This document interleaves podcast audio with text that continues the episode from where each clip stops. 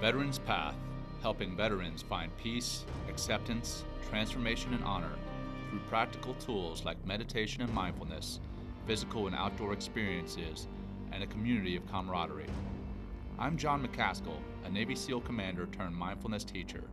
Here on the Veterans Path podcast, I interview veterans, athletes, corporate leaders, and many others who found peace through the practices of meditation and mindfulness breaking down the stigma of pursuing mental health and making it a priority, improving and saving lives.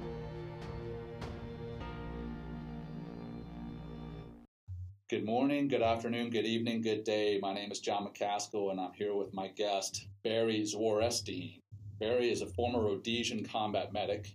He was involved in the Rhodesian Bush War and then, after the war, spent a few years working in South Africa before moving to Australia and then on to England, where he attempted to mountain bike from Great Britain to Israel.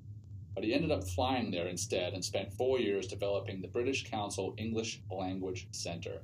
While living there, he developed a passion for marathon running, which developed into ultra marathon running. And I have to say, normally during a, a bio, I don't interject here, but I have to say this. I was born in South Africa, where one of the most famous ultra marathons is. It's the Comrades Marathon. And I remember when I was only seven and I moved to the States, uh, I had watched that for several years already. And I remember watching Bruce Fordyce win that multiple times and telling my, da- my dad one day I would run that race, uh, which I haven't done. And most likely it's not going to be in the cards. I'm 42 years old and my body is a little bent and broken, but most likely not going to happen. But uh, getting, getting back to your bio, Barry, Barry uh, returned to, to Australia in 2000 and has been there since. So, why am I interviewing Barry? Not because of his running background, but because of his being an avid practitioner of mindfulness and meditation. He's spent 47 years of his life meditating. He's also written two books about the complexities and the stress of military transition, which is a global stressor for the military, regardless of which country you transition from the military. And he's got one more book coming out, and we're going to talk about that too. So we're going to learn a lot more about Barry, his time in Rhodesia, South Africa, Australia, England, and Israel, and wherever else in the world you've been, Barry. We're going to learn about your books, your work in the mindfulness arena, and that's all here on today's episode of the Veterans Path podcast. Barry, welcome to the show, my friend. Yeah, many thanks, John, for having me on the show and just giving me the opportunity just to share my journey with you. Absolutely. Great to finally talk with you. Barry and I have been communicating back and forth on LinkedIn, text, uh, email. I've got his books. He sent me an electronic version of his books. We've been talking for a while now, and this is actually the first time we've corresponded with voice. So it's great to great to hear you. Actually, sound a lot like my dad. My dad still has the South African accent. I mean, it could be my dad on the other end of this line. So, so what time uh, is it there? It's uh, eight eight a.m. Uh, so it's um, eight a.m. in the morning in, in Sydney, Australia. Yeah, on the twenty second. Okay, so yeah, Australia. How are you? How are you doing with uh, the fires and everything? And how how is that affecting you and your your friends and family there? Look, where we are, we live on the edge of a national park, and we're quite lucky in that there's been no outbreak of fires in our area, but the smoke um, and the pollution has been quite prolific.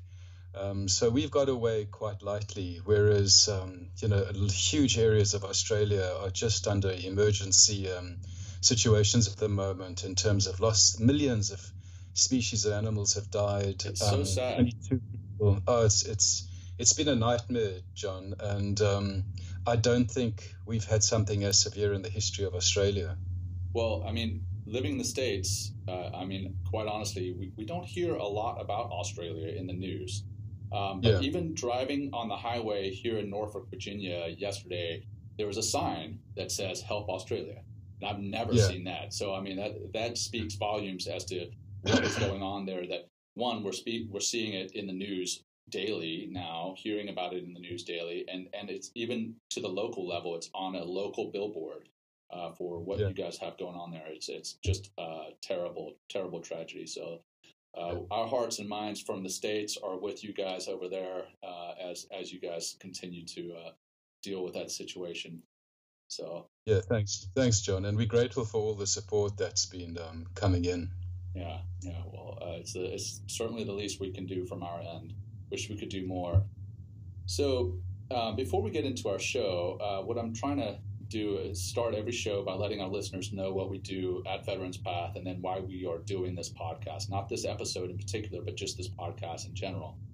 Veterans yeah. Path, what we do is we're, we're introducing veterans to meditation and mindfulness, typically in outdoor settings, so they can rediscover peace, acceptance, transformation, and honor. And that's where the word path, P A T H, peace, acceptance, transformation, and honor, comes from.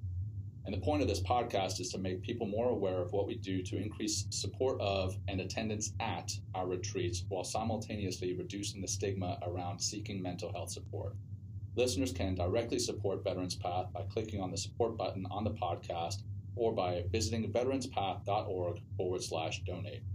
So, that all said, again, something that I'm starting every kind of show with uh, is some basic scene setter questions. Get get the audience to know you a little bit better than what I introduced you. I mean, I told I told where you grew up. I told that you were a com- combat medic in Rhodesia yeah. and everything else there. But what else would you like our listeners to know about you, Barry? You know, I think the thing I actually haven't really ever mentioned in my bio um, was my process of learning as a psychologist. You know, I, I fell into psychology. I, I was a teacher for 10 years and then realized I probably just stepped into the wrong profession. It wasn't, there was not a very good fit between me and the club.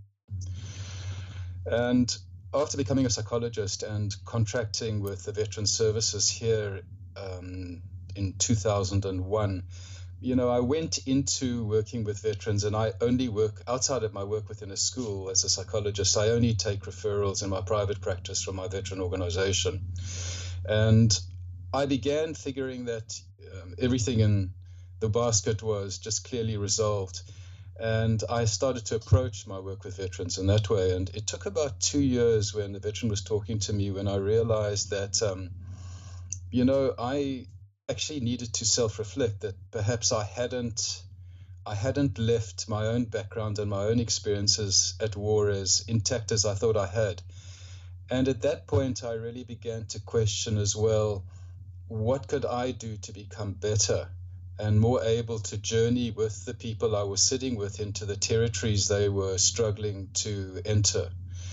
And I think at that point, I began a journey of, I think, greater humility less ego, and more of a willingness to step beyond the defined territory of the tools I was using as a psychologist and learning to think more and find better ways to go into situations that understandably people were avoidant of walking towards because of the pain. And now I spend a lot of time, and I think my first book really was to help psychologists to understand that they have to earn the right uh, for a veteran to enter their space and to share their story. And part of earning that right was to really spend time understanding the territory of the veteran, the language of the veteran, and the experiences of the veteran.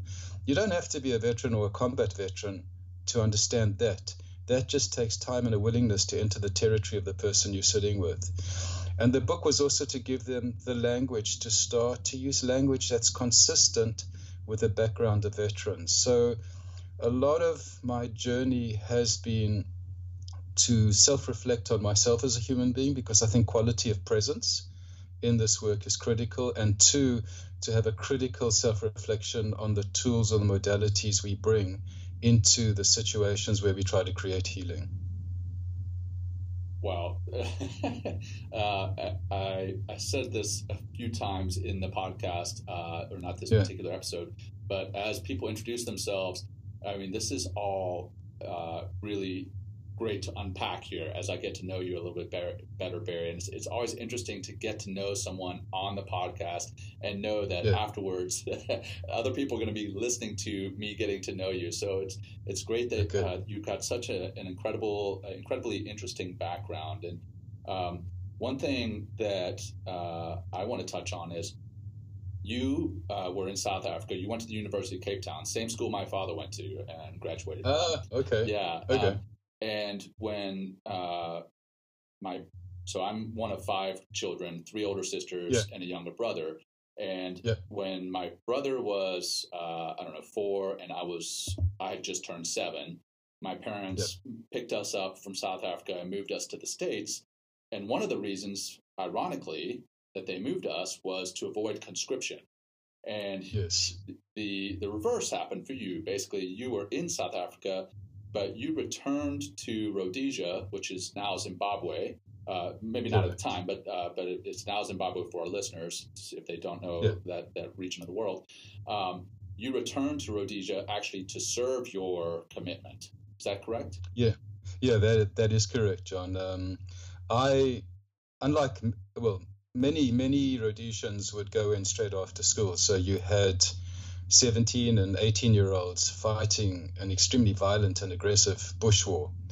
Um, I went to university for four years, so I did a degree, and then I went to, as you as you noted, Cape Town University and did a postgraduate diploma in in high school teaching. I became an English teacher, which was kind of quite odd because I have a few learning issues which spill over into um, I can't really spell very well, and teaching was probably the worst thing for me to go into.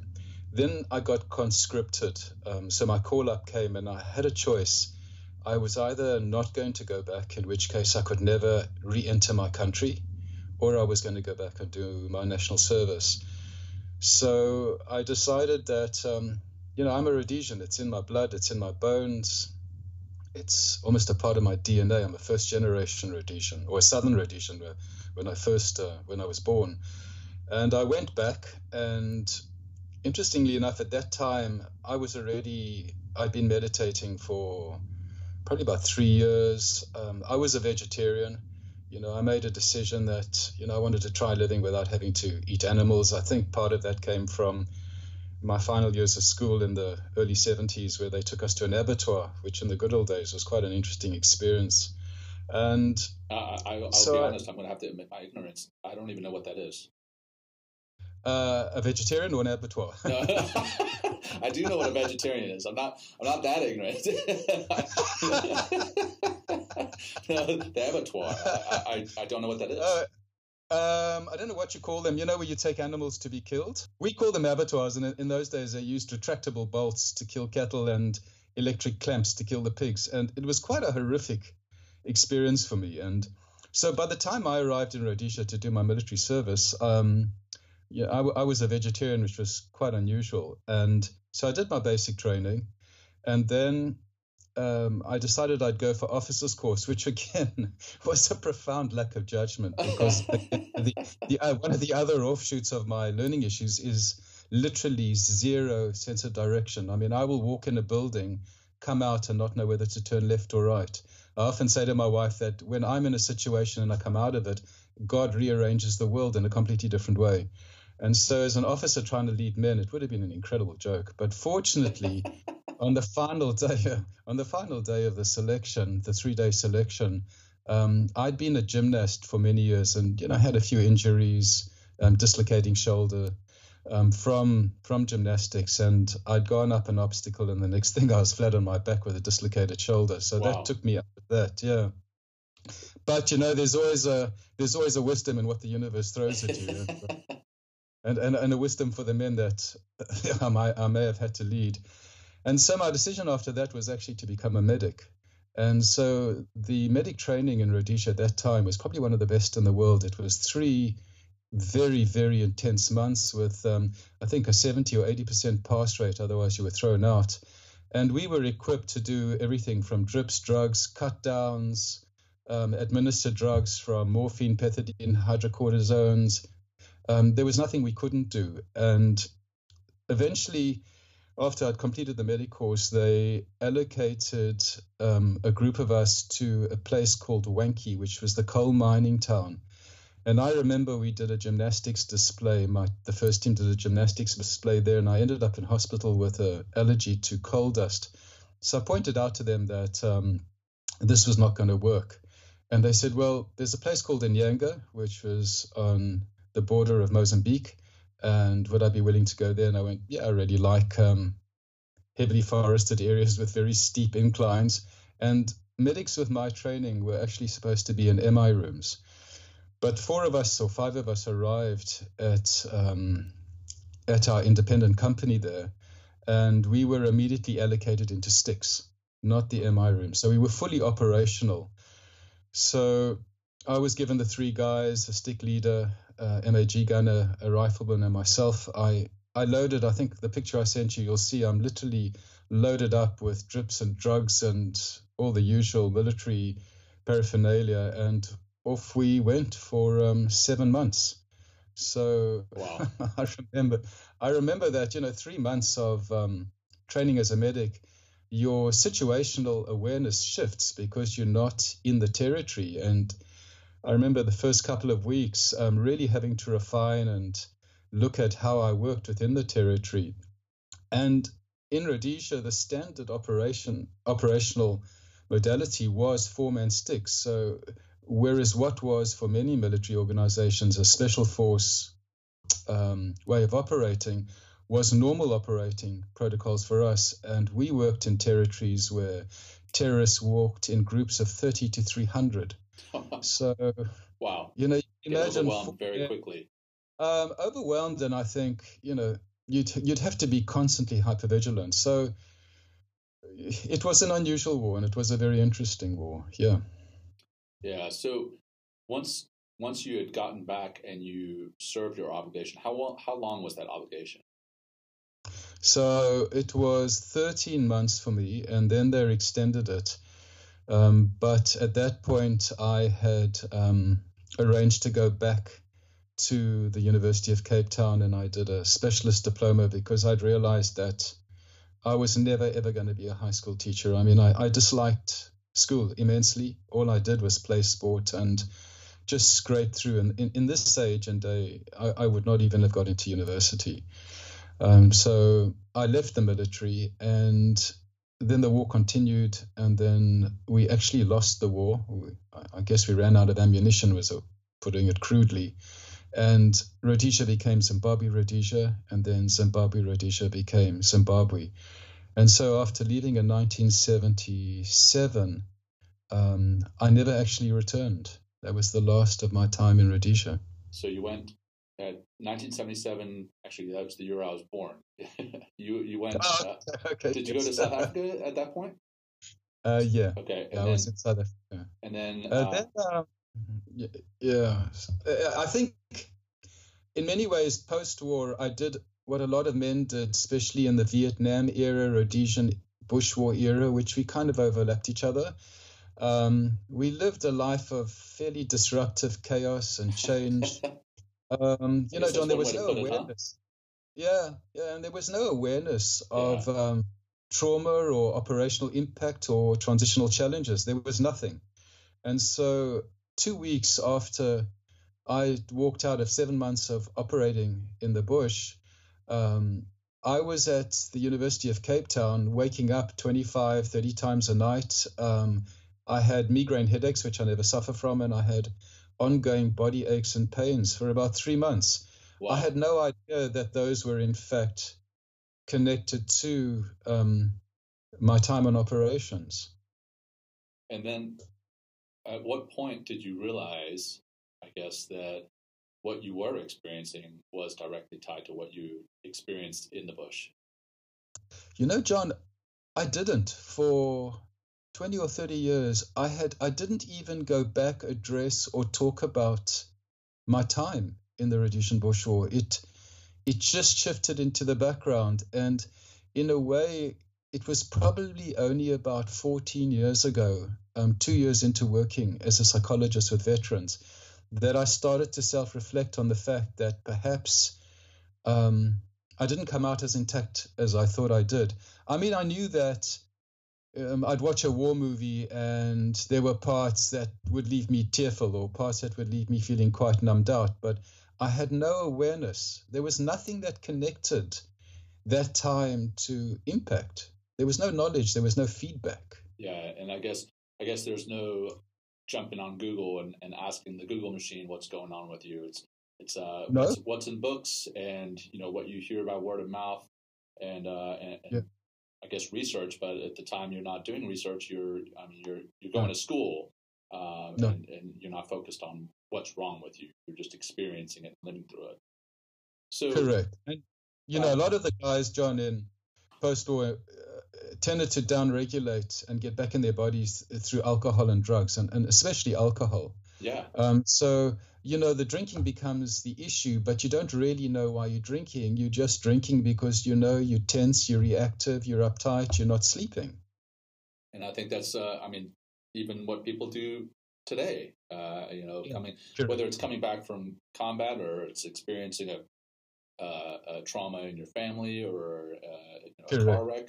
That's that's uh, the drug of choice for many to, to yes. deal, and they, and they don't even realize the physiology behind you know why they're they're having those cravings or or what what they're doing to their body with those no, with those uh, drugs.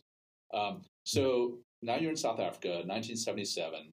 What took you from South Africa to Australia, then on to Britain, and then on to Israel? You know, the I've often self-reflected on why did it was my first partner at the time why we walked into the embassy at Cape Town, the Australian embassy, and decided to go to Australia in in 1980. Um, you know, John, I still don't know what would make what made us do it because we had very little money. I was a teacher and teachers were not in demand. I had no friends and I had no family in Australia.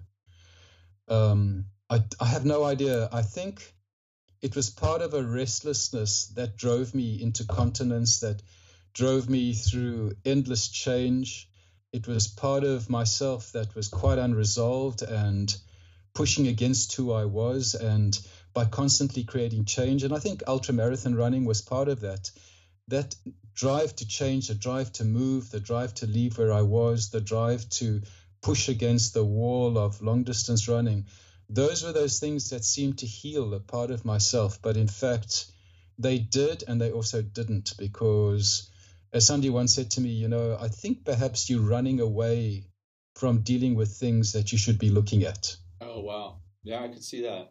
I mean, physically, uh, or, or rather, uh, metaphorically and quite literally. So yeah, yeah, um, yeah. So I want to get into the running and how that's tied to mindfulness, um, and yeah. and quite honestly, what you just said there, and that it was a way of running away from your pain uh, and and some of the stuff that you had experienced in the past. I want to get into the the mountain bike trip that ended up not being complete. but before we get into anything further, I just want to take a quick break yeah. here, and then we'll put in a plug for our sponsors who directly support Veterans Path. All right, welcome back. We're continuing our conversation with former Rhodesian combat medic turned mindfulness practitioner and military transition expert, Barry Zworestine. I pronounced that wrong when we first started, so hopefully I got it right that time. Anyway, yes, spot on. we were starting to cover how you had gotten into uh, ultra marathons, and somebody had mentioned that that was a way, or at least they felt that it was a way of you running away from your pains and uh, and, and, some of your experiences. Um, can mm-hmm. you maybe expound upon that and how running ultra marathons is, in a way, a, a practice of mindfulness? Okay, you know, John, it's interesting because you talked about the fact that when you were young, um, you watched Comrades Marathon sure on did. on the television. Now, I first saw Comrades Marathon at my. I, I, did my first degree in at Rhodes University in Grahamstown, and this was in 1972 or 1973. I was watching a black and white television, and I saw this 84 kilometer uphill race. And in those days, runners were stretched well. You know, there were not that many runners, and so they were running quite solitary. There wasn't this mass of people. And I remember looking at this and thinking, this is absolutely insane. And I still think it's it sat. Yeah, yeah, yeah. It's sat. It's sat at the back of my brain. Now, when you know, I've always I've played sport all my life, so the physical aspect of my life has always been extremely important. And um, when I was in Israel, um, I just started. I just started running. You know, I've always done a bit of running here and there, but I started running, put on, and so bought some fairly cheap shoes. Did my first uh, marathon um, in a place called Tiberias. Um, turned up for another one, and um, and just ran it. Uh, it was extremely painful marathon, no but I finished. And uh, very little, very little. I've been running. I've been running on the beach and um, so you can imagine I put myself through a lot of pain. You're like Forrest but, Gump. You just started running. Uh, yeah, yeah, stupidity. Um, not not a lot of insight. And but I realized that I actually had a passion for running because when I ran, I really felt at peace. Now, you know, an aspect might have been using running to damp down on the more turbulent aspects of myself. But also, a large part of it is that I just have a passion for running and I still do. So I did a couple of marathons and then I went back. Eventually, um, I left Israel because, as a founder member of the British Council Language Center, after four years, I'd reached, I'd felt I wanted to move beyond, again, the classroom as a second language teacher. I couldn't see a future for myself there because my Hebrew just wasn't good enough to study further or integrate effectively into into Israel, and I went back to South Africa, um, and eventually meandered my way back to my old university. My friends were now running the psychology department, and I said, you know, I was, I was really lost at that time. That relationship I was in had ended, uh, one of many, and um, I was I was feeling really lost and disconnected. And they said, look, why don't you study psychology? And I said, oh, you know, okay, I'll, I'll study psychology. Now, one of the lecturers there was a, a silver medal runner. And um, I, I immediately started thinking about comrades. And, and I said to him, you know, I really want to do comrades. And he said, well, look, I, I tell you what, I will mentor you. But the deal between you and me is that I'm not going to accept any excuse to opt out. He said, Do you understand that? He said, I don't care what you say, I don't care what you feel. I'll give you a training program, and at no point am I going to ever support the fact that you are not going to do this. Wow. It was a bit of a contract with the devil, and I'm grateful for that devil um, because, you know, the training schedule for comrades over six months, you'd be running, your training runs would be 30, 40 kilometers, and, you know, I'd be running six days a week. And so I ran and I ran and I ran. And at that point, I started learning in hindsight a lot of really powerful lessons that there was always going to be a wall and, and life has walls. And I remember getting to points where I was thinking, this is just not fun anymore. I, I don't, it's, it, I suppose it would be a baby infantile equivalent of your hell week where you no longer want to be there, but you have to make a choice. And that choice is not made based on physical capability, it's based on attitude and mental resilience. And the person that I was supported by never allowed me to give in to my to my mind or to my self-talk.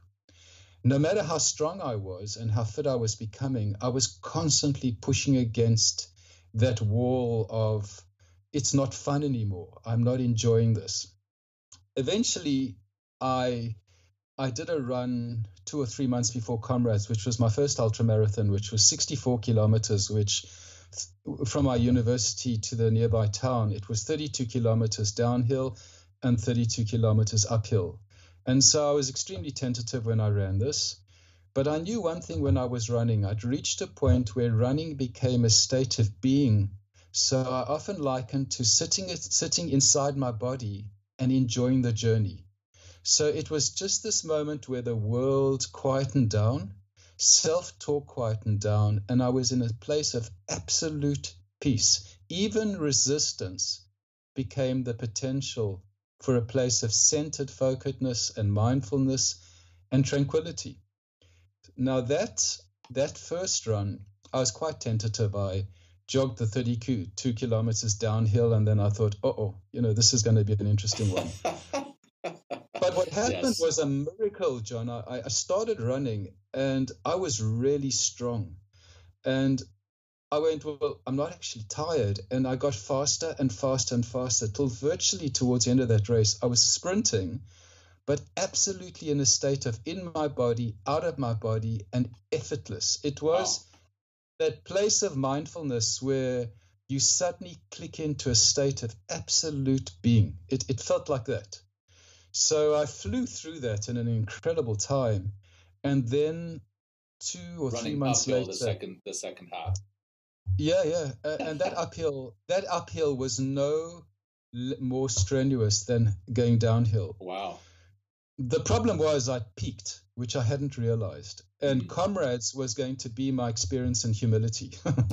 so I arrived at 5:30 or 5 o'clock in the morning. It was freezing, freezing cold And um, my friend who had mentored me was, was on that race with me.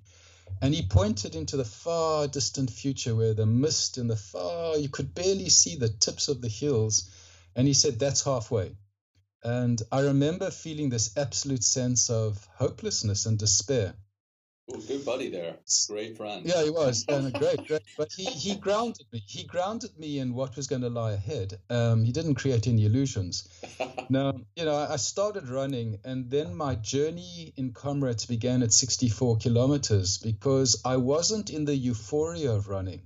At 64 kilometers, my iliotibial completely went. Um, and so I was in absolute pain. And I had a choice at 64 kilometers um, and this was the uphill race. So this was all uphill. There were no, there was just ups and downs, but it was yeah. a progressive uphill race. For the and, uh, listeners, uh, the, the comrades, yeah. one year is one way, and the next year is the other way.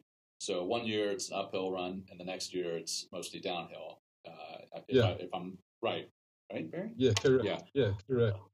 And so at 64 kilometers, I hit an absolute wall. And I remember standing in the sense of this absolute despair and desperation because I'd worked so hard for this, but I was in absolute agony. And at that point, you know, I think my meditation over years had prepared me for being able to draw into an absolute stillness and a willed focus and determination in my body and my mind. And I decided that I was going to finish this whether whether it killed me, whether I got dragged through the race, whether I crawled through the race, but I was going to cross the finishing line within the required period of time because you can hit the finishing line one second after um, the minute, the maximum time rate, and you don't cross. That's wow. it. And so that those last 24 kilometers were the greatest lesson in my life because I had to find a way of dealing with adversity and stress at indescribable levels and not give up. And in my first book, you know, I have 12 or 13 lessons um, around running at that point. Now, you know, I think a large part of that capacity to take um, tension and stress and diffuse it through my body and just flow into it was as a result of a, of years of you know extensive meditation. And you know, when I meditate and when I'm in my t- like often in my holidays, I sit for two and a half hours. So it's not it's not a 20 minute sitting. It's it's a two and a half hour sitting. Yeah, that's pretty intense. And, yeah, but no, but no longer intense. You know, I, it's joyful just to sit and be. Yes. And so I think my first marathon wasn't my lesson. The second marathon taught me everything I needed to know and prepared me for a large journey of disruption and change um, following that. And, you know, to this day, I, I, I, can't run long distance. I mean, I'll run seven to 10 kilometers, but often what I've used, I use heat as that edge. So, um, you know, when I can find a 40 or 41 degree, I'll, I'll go running. And that heat teaches me, the heat is my mindfulness in in movement. So we're talking 41 degrees Celsius there. So what is yeah, that? Yeah, uh, yeah I know what that's in. Nine, nine plus thirty-two is the formula. I don't. for some reason that sticks out of my head. So yeah, uh, yeah, yeah, seventy-two plus thirty-two is about hundred degrees Fahrenheit. So, it's, it's hot. Yeah, it's, it's very hot. Really, um, but to this day, I still use heat. Uh, in Israel, I ran a half marathon through the desert, and I love heat because heat is the equivalent of sitting in a mindful moment. Heat forces me to focus it forces me to diffuse the tension and the impact it's having on my body and just find that place of stillness where you can embrace the heat. So, you know, as, as, as you asked, how is mindfulness and running related? They, they are absolutely connected. And, you know, I'm 60, I think I'm 67 now. Um, I I still have this passion for running in nature and running in heat and being surrounded by, by the trees, the noise, the birds um, around me. And in those moments, I'm in a mindfulness, tranquil, and peaceful place. Excellent, excellent. So, your meditation, you started actually before. I'm going to have to backtrack here, and then I'll come yeah, full yeah. circle back to the running. Yeah. You you started meditating before you ever entered the military. Uh, that's yeah. correct, right? Correct. Um, Yeah, 1973. 1973, I started meditating. Okay, so how did you how did you get into that? How, how did you get introduced to it in 1973? Uh, how was it explained to you? Mm. That type of. Thing? I was um, I was I was I was a typical child of the 70s, John. I, I was a hippie. Okay. so um, I, I wasn't from the drug culture. I was from the um, you know the peace meditation um, side of things. Yeah. And so I was drawn. There, there was a part of me that was absolutely drawn to where is the place where I can start to feel who I am, where am I from, what's my role. Um, it was a I can't really understand it, but I was either going to get driven into the drug culture or I was going to get driven into something which facilitated an experience which was simply beyond the daily living, the daily living, the grind, the study. And so in the 70s, excuse me, in the 70s, transcendental meditation was a very big thing. Right. And so my first um, foray into meditating was transcendental meditation. And, you know, I did that for a while. And then that slowly changed. And, you know, I'd, I'd probably describe what I do. It's any meditation has a very strong mindfulness component where you know you sit you stare into the darkness um, you're attentive to sounds around you and it just progressed from there and i guess i've done the same kind of meditation now for probably 45 years i think i was on tm for two years and then it just shifted and it's embedded in me and i actually find it even hard to talk about it it's like talking about your heartbeat um, it's just part of who I am. It's part I part of what I do. It's almost in my cellular structure after so many years. Well, you, I think you should consider yourself lucky in that you were introduced as early as you were, and the fact that you've embraced it as much as you have, so that it has actually become like part of your cellular structure, um, or at least appears to have.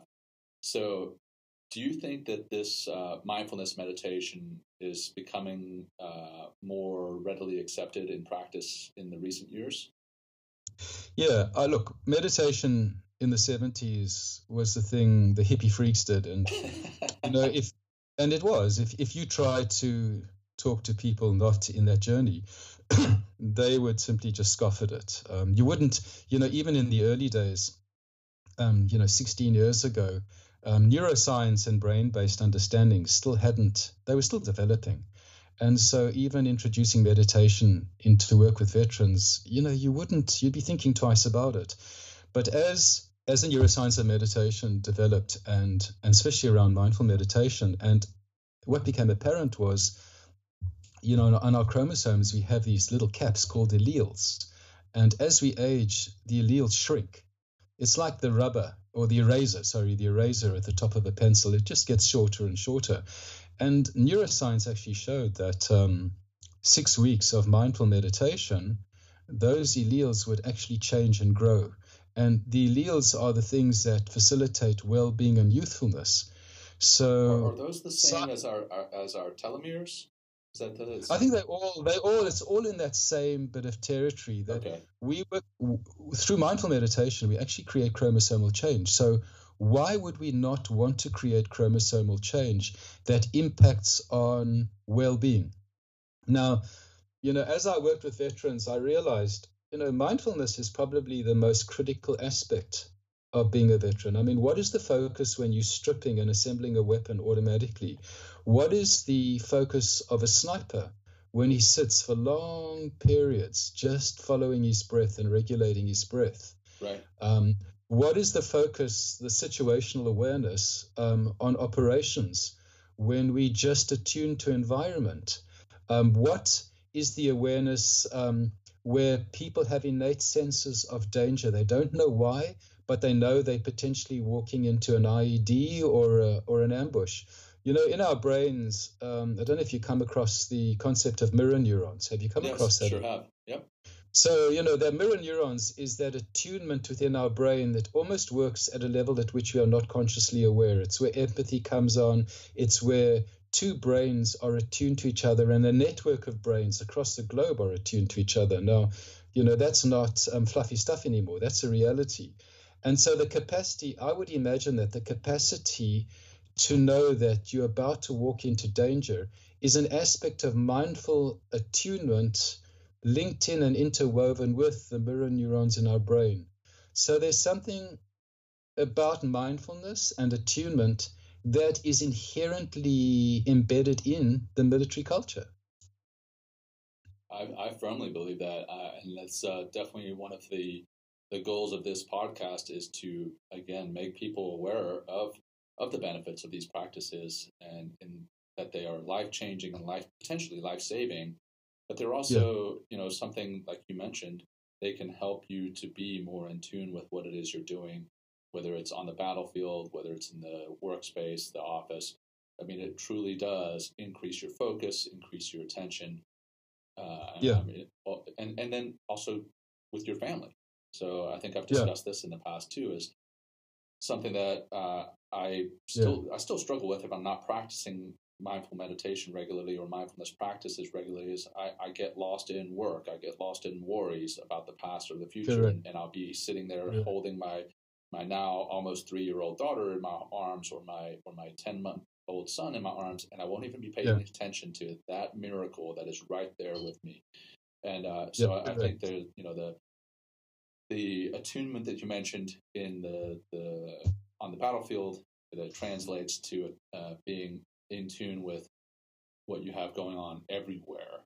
Um, so your your background in in meditation, it uh, I, I, think it sounds like it helped you in your time in the military when you did go back to serve your obligation in Rhodesia.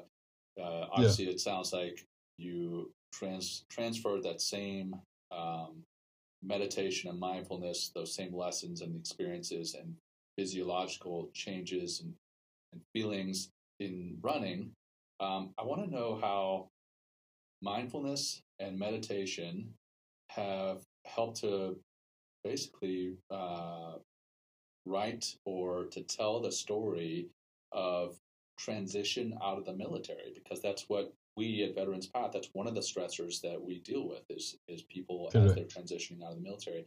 How yeah. how did that kind of lay the foundation for you becoming an author and now almost a, a resident expert on military transition. How, how are those um, tied together? Well, you know, the. Um, you, you, I guess, do you use the word pull through for cleaning your weapons in yeah. your. Okay, so. We do, yeah. Yeah. yeah, so pull throughs clearly, you know, if you don't pull through your weapon, for those that are not aware of it, it's just dropping a weighted thing through the barrel of your weapon with a, a, bit of a string and a cloth with oil in, and you clean the barrel of your weapon. So that hit me like a, a brick um, when I started to think about my responsibility was to enter the world of the people I was sitting with and reclaim a language that could guide them forward from their own territory. And inc- so what what began to happen was as as folk came to see me, I would start to talk to them about you know, tell me what was the value of doing a pull through? And they go, well, you know, if you don't clean the weapon, things are going to happen. And I'd go, well, what could happen? And so you'd get an accidental discharge, an AD, you'd get a runaway gun, or you'd get a stoppage. And I went, what what are your pull throughs now? And they go, what do you mean? And I go, what are you doing to clean your barrel out as you struggle with the impact of operations and the challenges of transitioning? So there were two bits of territory here. The one was the impacts of operation, whether there were moral injuries, operational traumas, um, loss of tribes, loss of mates, grief. There were many things that um, impacted on people that were at quite a complex depth.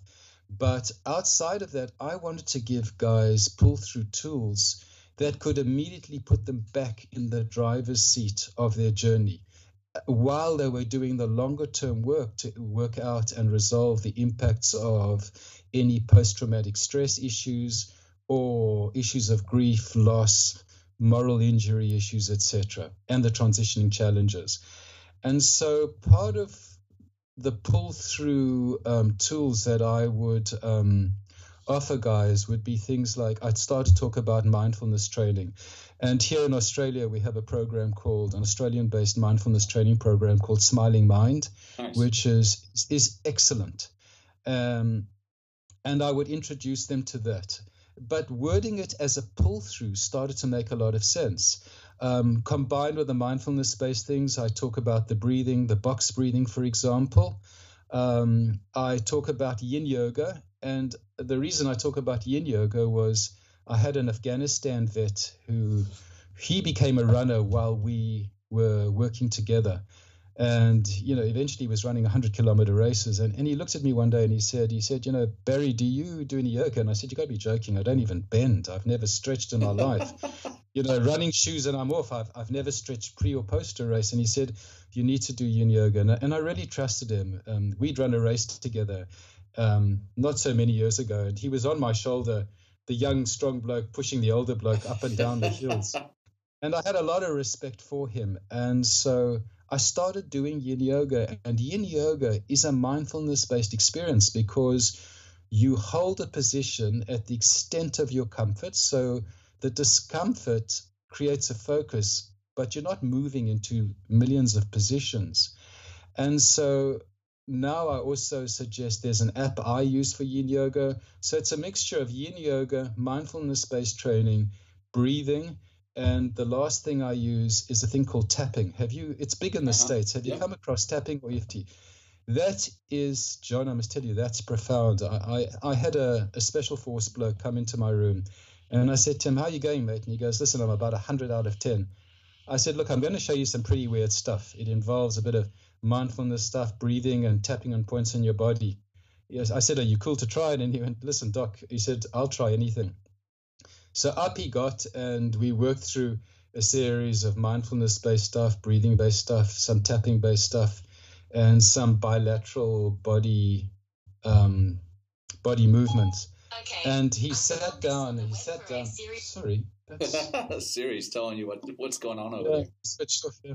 And he sat down and I said to him, How you going? And he went, Wow. He said, It's like it's evaporated out of my body. Wow and that that was an aha moment for me and that's when the next stage of my journey into understanding the challenges of oper- operational um, journeys and transitioning things hit a new thing because I, I started to read the book by Bessel van der Kolk, which is The Body Keeps a Score. Yeah.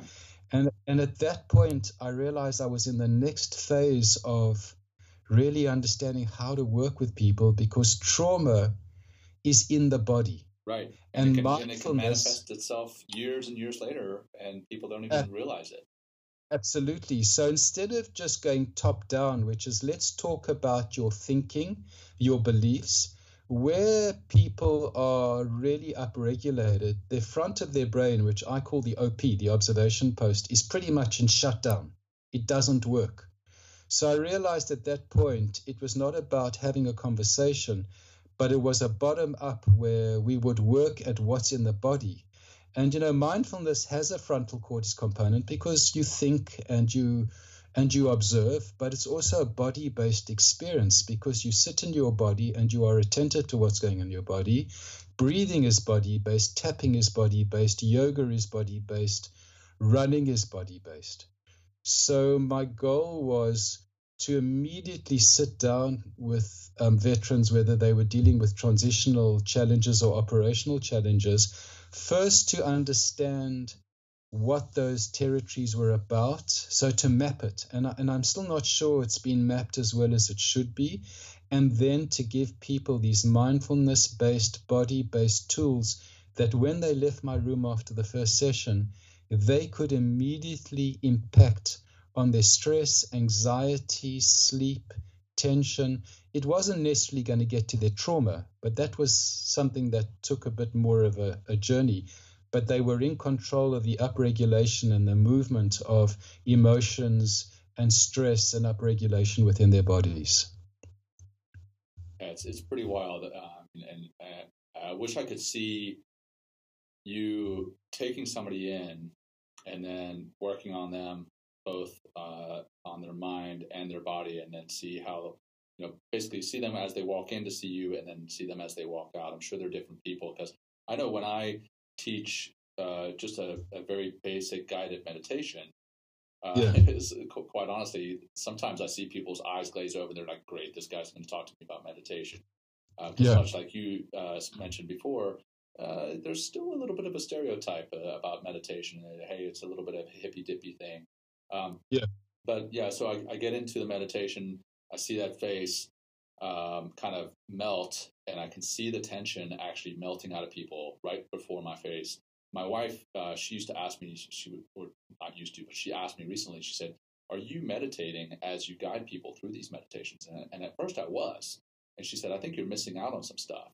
So I, yeah. I started guiding people through the meditation, but keeping my eyes open and watching the, the yes. groups that I that I guide through these meditations, and you can totally see the change in people as they're you know one or two minutes into this thing. I mean, it takes that it just takes a couple of minutes, and you can see that it, physically.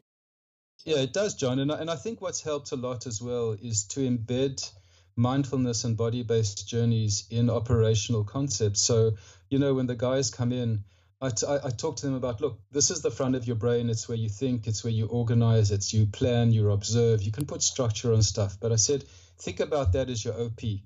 I said the back of your brain is is what keeps you alive in emergency situations. It processes danger.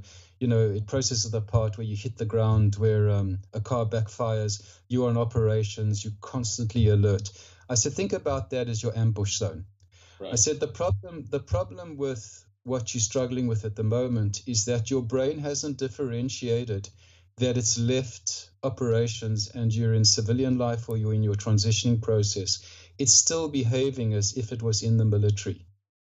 And I said, so it was functional for when you were in the military, but it is dysfunctional to a large extent when you're no longer in the military. It's no longer needed. You know, there's a certain amount of vigilance that is needed um, to keep you alive in, in in certain situations. And so then I explained to the guys that what we need to do is we need to find pull throughs that work with your ambush zone and get your claymores facing the right way. And I, and, I, and that's why my first book was called Which Way Is Your Claymore Facing? Yeah, because I went to. Can we just stop uh, just quickly? Um, yeah, yeah. Because I, I yeah. want to give the visual of that um, yeah. so people can really appreciate that. So a claymore mine is a, a mine that we use in the military for ambushes. And as you're setting it up on the mine, clearly spelled out on the mine, it says this side towards enemy. And yeah. so, so you want to make sure that that side, it's the, the convex side that is facing towards the enemy, um, is yeah. in fact facing toward the enemy. So when I, I, love the title of your book, which way is your claymore facing? So sorry, I just had to provide yeah. that context for the listeners yeah, to understand there. Yeah, so I mean, I, I realized that when I started to say to guys, look, your ambush zone at the moment is running the show. Um, it's upregulating all the time. You, you've completed the questionnaires. You can see you're stressed. You can feel it in your body. You can see you're anxious. You can see the things you are doing that's having a destructive impact to try and bring it back down. I said, let's try and get you into your OP. And I said, let's identify the pull throughs that you are willing to really dedicate effort, time, patience to, to learn to move and use your OP to regulate your, your ambush zone. And you know, it's that formula I, I, sent you where where we combine our OP with our ambush zone, what I call my AZ, you come to a place which I call EP, which is your embodied presence. It's that place where you sit in your OP, you connected emotionally, you calm, and you have a sense of mastery over your um, limbic system or your ambush zone. And by using these concepts, guys went, okay, I understand. And then I'd say to him, look, think about what happens when you're in your ambush zone and your claymore and your trip flares are just going off constantly. I said, you know, you have an AD. I go, an AD in your family is where somebody triggers you, your wife triggers you, and um, you're just shooting your mouth off at her and your kids. I go, you'll have a stoppage. And I said, a stoppage is when you have your panic attacks, high levels of anxiety, depression, which completely immobilize you. And I said, and you, you're quite possibly going to have a runaway gun, which is where, you know, as you know, it, it just, it's like an MAG. It's, it just starts firing on its own volition. Right. And I said, at that point, you are completely out of control. And I go, why do you want to have an AD or stoppage or a runaway gun? Its impact on your body on your brain and on those around you so destructive. So, how about we find a couple of pull throughs that shift you from your ambush zone into your OP. So I'm teaching neuroscience and body based stuff from a pure operational perspective. I mean, that's that's a great way of relating it to, well, I will say us as we are transitioning out, because that's a language we speak, and it does, it totally relates to us and something that resonates with us. Uh, so I, I, love that you're doing that. I, I think, uh, you know, I've, I've read which way is your Claymore facing. Um, yeah. I have not read your second, and I'm looking forward to your third book, which is uh, entitled what? Is it does it have anything to do with Claymore? Uh, no, you know the second one, which is that I, I, decided I had enough of the Claymore, um, and I wanted to focus more on um, something which was less focused on the destructive aspect of our limbic system or ambush zone, but more on the warrior integrating with the civilians. So my second book actually was just a it's a PDF. I didn't publish it because I actually wanted to just give it away. Um, and that one was um, more focused on which way is your warrior facing. The third book I've realized in working with veterans is increasingly over the years is how complex and multi-layered the transitioning process is. You know, John, I, don't think I've seen anything yet which has mapped it out effectively. And as we know, if you go on an operation without a good map, you're going to end up in territory you were not expecting. And I think so many veterans are, ending, are, are arriving in territory where they are absolutely confused and lost. Plus, we know that there is um, what I call operational impact from organizations that can sometimes exacerbate the trauma and confusion that veterans are experiencing, and then the bewildering um, challenges inherent in civilian life, which in many ways I call the next operational um, territory. Um, so my goal for my third book is to try and put everything together in a coherent, mapped out sequence between three territories within the military and what's inherent in there and the complexities of that. The transitional space, which is the space bet- between where you leave and have not arrived, and then the place of arriving, which is civilian territory. And my um, the symbol I've I've, I've thought about a lot is that of a compass, not a claymore, but a compass. And so it's never it's mapping the territory out and helping individuals to navigate their way through using an internal compass based on an understanding of the demands and the complexities, both within the situation and the challenges that they will be facing within themselves. Uh, that sounds that sounds great. Um, and when when do you think uh, you're going to have that book ready for us? I'm I'm in an avoidant process at the moment, John. It feels it's like it's like my first book.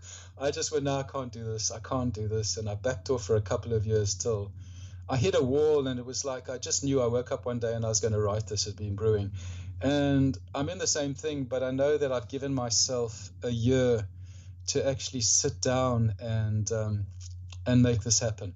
Well, so I'm hoping that by the end of this year, um, I mean, I've taken the step of it's like comrades. I, I, bought the badge, I bought the mug, I bought the blazer um, before I ran it because that was uh, there was no way I was not going to run and give up those things. So I've contracted with um, a publishing company in the states, um, which is actually um, it, has got a um, a veteran on the board, which is why I went with them and I've paid for um, the self-publishing. So that's that's holding me into doing this. Um, I had a hell of a year last year where I had very little time in my holidays. You know, fortunately, working in a school, I have three months of holiday a year, and that's when I tend to do a lot of my work. So my contract with myself is by the end of um, this year that um, I'll have the book up and at least sent off to the publishers um, to get it going. So um, yeah, that's go. my contract with myself. Yeah, and, and now you put it out on a podcast for everyone to hear. So we're gonna hold you to it. uh, okay, thanks for that, eh, John. You've, just become my mate. yeah, I mean, it's just like your your buddy who held you to the training yeah. routine. That silver medalist. I mean, I'm no silver medalist, yeah. but I'm going to yeah. hold you to it. So you know, next time uh, or next year around this time, I'm, I'm going to expect to see that on the bookshelves. So. Yeah, look, it's an, look, it's an exciting opportunity for me, John, in that you know you talked about how, and a lot of people are talking about how PTSD is not helping because the minute we perceive we disordered, you know, we're in a very negative cycle. Sure. So people are using post-traumatic stress now. You and I having these conversations on LinkedIn. When I sat down yesterday, it hit me again. It was like a bolt, like the pull-through bolt. And what it sort of was a download in many ways, and it went PMTC, which is Post Military Transitioning Challenge. And I, that said, what, this really defines what is facing guys. One, it's post military. Two, it's transitioning. And three, it's not a disorder and it's not necessarily destructive. It's a challenge. And we know veterans like challenges. Right. I love that reframing. Uh, so PMTC, post military transition challenge. Challenge. Yeah, post military transitioning challenges.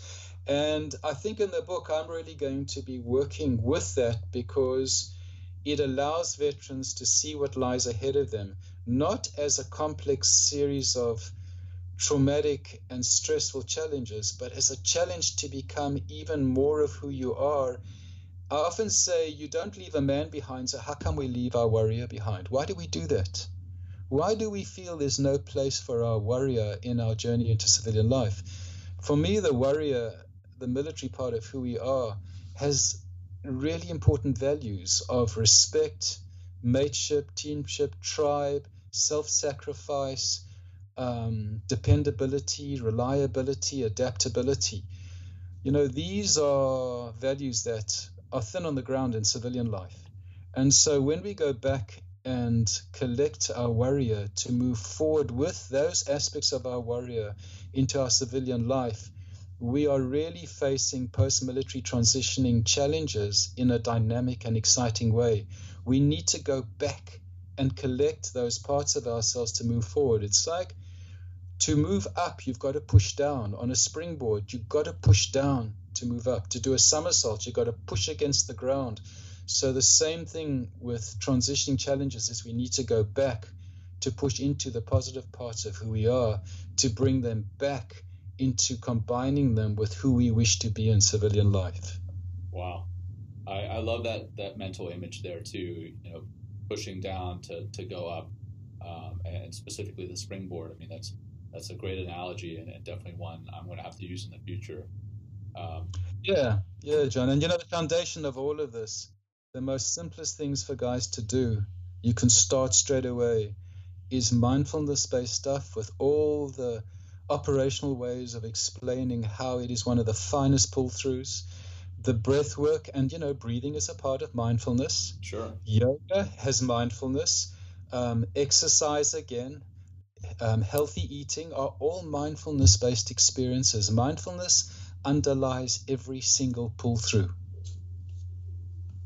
Mindfulness underlines every single pull through.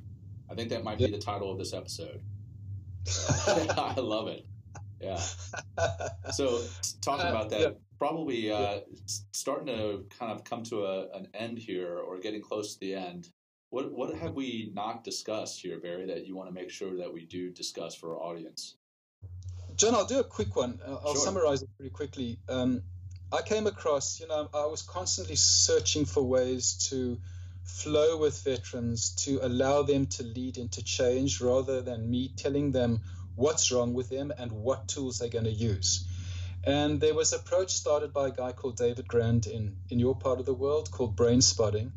And the theory behind, well, the, the statement behind brain spotting is that if you think you know what someone needs, you've made your first mistake.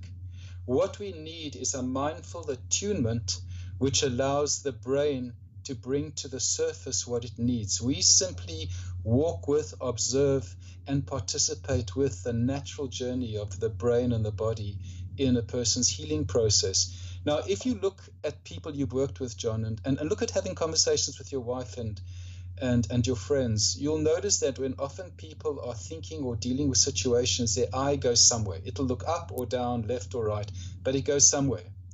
And David pointed out that where the brain goes, the eye goes, and where the eye goes, the brain goes. So the, the eye spot is basically a line of fire between your OP and your ambush zone. It connects the front of the brain with the back of the brain.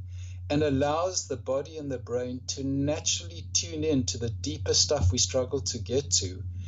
And so, how it works with veterans is I'll go, hey, listen, mate, I noticed when you were talking about that incident on a patrol in Afghanistan that your eye was focused on a position in my room. Are you aware of where that was? And you'll go, you go, yeah, I was actually looking at the bottom of that chair. And what I'll do from there at a simple level is say, look, do me a favor. That place is where your brain is allowing itself naturally to access whatever the brain wishes to bring up in a natural way. We don't have to push it. And I'll go, I'd just like you to hold that position. Don't worry about looking at me. Hold that and let's adopt a mindful place where we become observers into what's going to come up. We don't have to push it. And the guy will hold that and you go, wow, this will come up. And I go, okay, stay with it and see what comes up. So, what I've learned to do through the brain spotting is, and what I've understood with brain spotting, it is an absolute experience of mindfulness where both the person I'm sitting with and myself attune in using a bit of neuroscience, the brain spot, into allowing access to the deeper parts of our brain which are not accessible by conversation. And we sit mindfully observant of what the brain is going to bring up. I no longer need to do things which I don't like doing, which is throwing guys into the ambush zones. We are going to go into the worst part of your experience we become participant observers combining neuroscience and the brain and the body and allow the brain to reveal itself and heal naturally. So that's the thing I haven't talked about. And for all of you out there, I'd strongly suggest you look at brain spotting. It is not a modality, it is a tool. You could be a doctor, you could be a physiotherapist, you could be a CBT based practitioner, you could be a mindfulness based practitioner be aware of where the eye goes. That's all. What? So you said it is not a tool, or sorry, it is not a modality. It's, it's a tool. It's not a modality. It's a tool to be used in whatever you're using now. So it's like um, mindfulness. It's your pull-through tools, but just be aware of where the person's eye goes because that's the brain finding a position where it allows access to the deeper parts which is in the back of the brain, deep in the limbic system, in a natural way. That's a very simple level, but for all the clinicians out there, just be aware of where people's eyes go because we miss it. We always pull people back into focusing on us. That's very interesting. Uh, it I is, John. It's have to do profound. some research on that. Very interesting. So, yeah. It's profound, and it's mindfulness in movement because Mindfulness is the ability to sit quietly and breathe and become an observer of what is going to come up. We are not forcing it or dragging it out. Beautiful. Yeah. Barry, My this fun- has been this has been awesome, uh, highly educational, um, and and a lot of fun with you. So I, I really appreciate you coming on the show. Um, any plans to come to the states anytime? Yeah, my my, my wife wants to go to Disneyland. I do not go to. She just has this. So, um, you know, I, have said um, that uh, yeah, perhaps there's a plan to come to states and as part of the Disney experience, um, you know, get to meet you. Um, I, I spend time. I don't think we should be in the same sentence. Meeting me in Disneyland.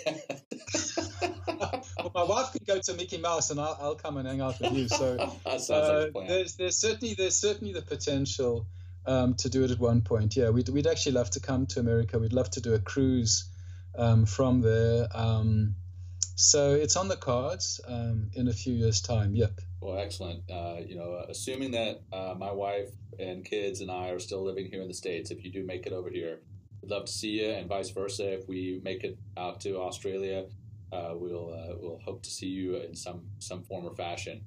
Um, great conversation. I love the you know discussing the the walls that you hit in the marathon and uh, in the comrades and how you tough through that and how you know you related that to mindfulness. I love your reframing of uh, you know the transition and the stress that we go through with uh, post military transition challenge PMTC uh, and then the mapping of the three territories as you're in the yeah. military, as you're transitioning out of the military, and then once you are out in the civilian world. So it's uh, it's been phenomenal having you on here with uh, with me, Barry. Uh, I really appreciate it, and I know that your story is going to resonate with our listeners.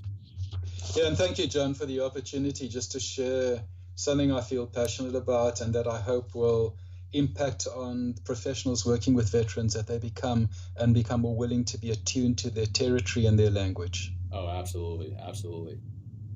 For our listeners, thank you for listening to the show. Please check out Veterans Path online at veteranspath.org, and we are on social media. Please follow us on Facebook, Instagram, LinkedIn, Pinterest, and Twitter. You know what? That reminds me. I normally ask, how, how do people get a hold of you, Barry, if they're uh, looking to get a hold of you? Look, my website needs to be cleaned up a little bit, but um, if they go to www.barryzworestine, that's B A R R Y Z W O R E S T I N E dot com, a, dot au, I think. But if they Google me, they'll get the website, and there are links there to connect with me. Also, LinkedIn is probably the way I, I really use the most at the moment. Um, folk are always I'm happy for folk to connect with me through LinkedIn as well. Excellent. That's how we linked uh, uh linked up. Yeah. on LinkedIn. Yeah. So, yeah. yeah. Correct. So there you go. Uh, I'll go back into my my exit spiel there. So if you are looking for Veterans Path or you're looking for Barry, we are on social media. And remember, listeners, you can direct, directly support Veterans Path by clicking on the support button on the podcast or by visiting veteranspath.org forward slash donate. Thank you all and have a blessed day. We hope you've enjoyed today's episode of Veterans Path Podcast. Please follow us on social media and think about sharing your story with us there and potentially on the show. Together, we can make mental health a priority, improving and saving lives.